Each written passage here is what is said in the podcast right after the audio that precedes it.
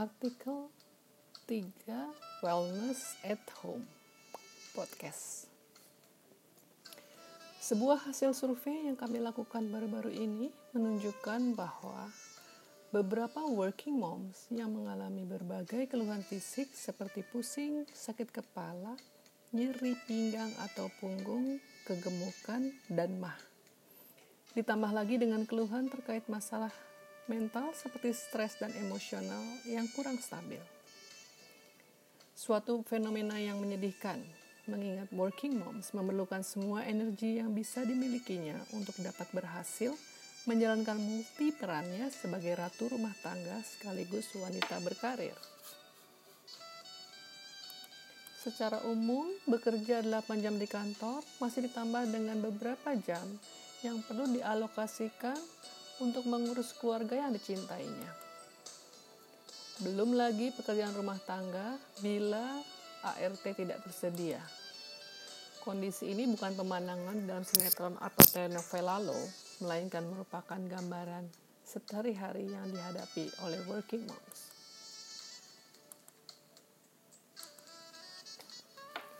Selanjutnya timbul pertanyaan, bagaimana mereka bisa menjaga keseimbangan dalam menjalani perannya? Salah satu NLP presupposition favorit saya berbunyi Body, Mind, and Soul is one unity yang artinya tubuh, pikiran, dan jiwa kita adalah satu kesatuan. Di mana saat seorang individu dalam hal ini working mom ingin berkarya secara maksimal, maka tubuh, pikiran, dan jiwanya perlu berada dalam keadaan sehat. Berbagai slogan terkait kesehatan fisik dan mental sejak zaman dahulu sudah kita kenal bersama, yaitu antara lain mensana in corpore sano. Dan bahkan lagu kebangsaan kita pun mengutipnya. Bangunlah badannya, bangunlah jiwanya. Nah, tetapi sesungguhnya Bagaimanakah hal ini diterapkan dalam kehidupan kita?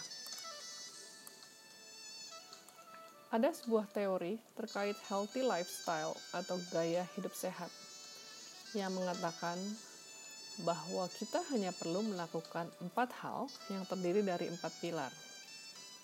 Apa sajakah itu? Yang pertama, olahraga teratur dan terukur. Seminggu 3-5 kali hanya 15-30 menit saja loh. Berjalan kaki adalah salah satu obat terbaik bagi manusia. Yang kedua, makan sehat dan bergizi. Salah satu sunahnya adalah berhentilah sebelum kenyang. Yang ketiga, istirahat yang cukup, tidur 6-8 jam per hari, tidak dapat digantikan. Dan yang keempat adalah mengelola stres terlihat dan terdengar mudah ya. Sebenarnya apa pun yang kita ingin lakukan, bila didorong oleh niat yang kuat, insya Allah akan dimudahkan. Amin. Nah sekarang marilah kita bahas bersama konsep wellness at home yang saya tawarkan sebagai alternatif solusi dalam mengatasi masalah fisik dan mental working moms. Dalam artikel saya sebelumnya, saya mengulas mengenai time management. Di antaranya adalah menyusun daily routine. Salah satu hal yang penting dilakukan atau ditambahkan dalam jadwal rutin harian adalah morning routine. Yang antara lain berisi aturan nomor satu, jangan langsung hidupkan HP Anda. Atur jadwal on-off-nya, mulailah dengan berdoa, kemudian lakukan stretching untuk fisik meditasi singkat 3 sampai 5 menit untuk mental dan spiritual Anda dan membaca buku. Sebelum keluar kamar untuk memulai tugas sepanjang hari, kita sudah mengamankan cadangan energi dengan melakukan hal-hal positif yang menguatkan baik fisik dan mental. Anda bisa menambahkan musik saat melakukan stretching seperti saya biasa melakukannya. Bisa juga mengajak pasangan dan anak Anda untuk melakukannya bersama. Untuk mendapatkan kondisi fisik mental yang seimbang, ternyata tidak perlu keluar rumah ya. Tanpa menggunakan peralatan yang mahal, bahkan bisa dilakukan di dalam kamar tidur Anda. Siapkan matras yoga di samping sajadah Anda. Saya biasa melakukannya sebagai satu paket, yaitu setelah selesai sholat, dilanjutkan dengan stretching, lengkap dengan musik tentunya, dan meditasi singkat. Keseluruhan ritual pagi saya biasanya menghabiskan waktu sekitar satu jam. Itu karena saya mengerjakannya dengan sepenuh hati dan sangat menikmati. Bila waktu Anda tidak banyak, 30 menit pun cukup. Itu adalah waktu yang layak Anda sisihkan untuk memulai hari yang sibuk. It's your recharge time. Termasuk membaca buku di pagi hari, yang bagi saya merupakan kebiasaan baru yang bergeser dari sebelumnya saya melakukannya di malam hari sebelum tidur. Inspirasi yang saya peroleh setelah mengikuti sesi webinar Neuro Leadership Institute terkait sebuah fakta temuan neuroscience terkait dampaknya terhadap sinaps di otak. Selanjutnya, mengenai makan sehat, tidak perlu terlalu banyak saya ulas di sini karena saat ini informasi sudah mencapai masa keemasannya. Dengan bantuan teknologi digital, it's only one click away.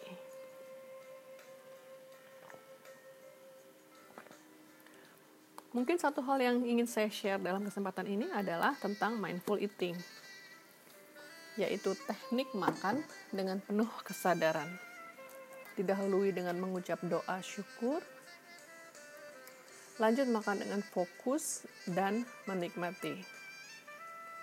Salah satu poin dari sembilan kegiatan mindfulness yang menarik dan baru saya temukan saat berlatih bersama coaches dari komunitas coaching Indonesia adalah beginner's mind. Apakah itu? Yaitu kita akan merasakan sensasi seperti baru pertama kali merasakan makanan yang sebenarnya sudah sering kita makan, tetapi tidak dilakukan dengan mindful atau sadar. Anda tidak percaya? Cobalah dan rasakan sendiri sensasinya. Tentang tidur, rasanya semua orang tahu. Tidur adalah aktivitas sehari-hari sekaligus kebutuhan fisik manusia. Tetapi tidak banyak yang tahu bahwa ternyata tidur bisa berfungsi sebagai obat. Bila tahu teknik tidur yang tepat, yaitu pukul 22 atau pukul 10 malam sampai dengan pukul 04 atau pukul 4 pagi.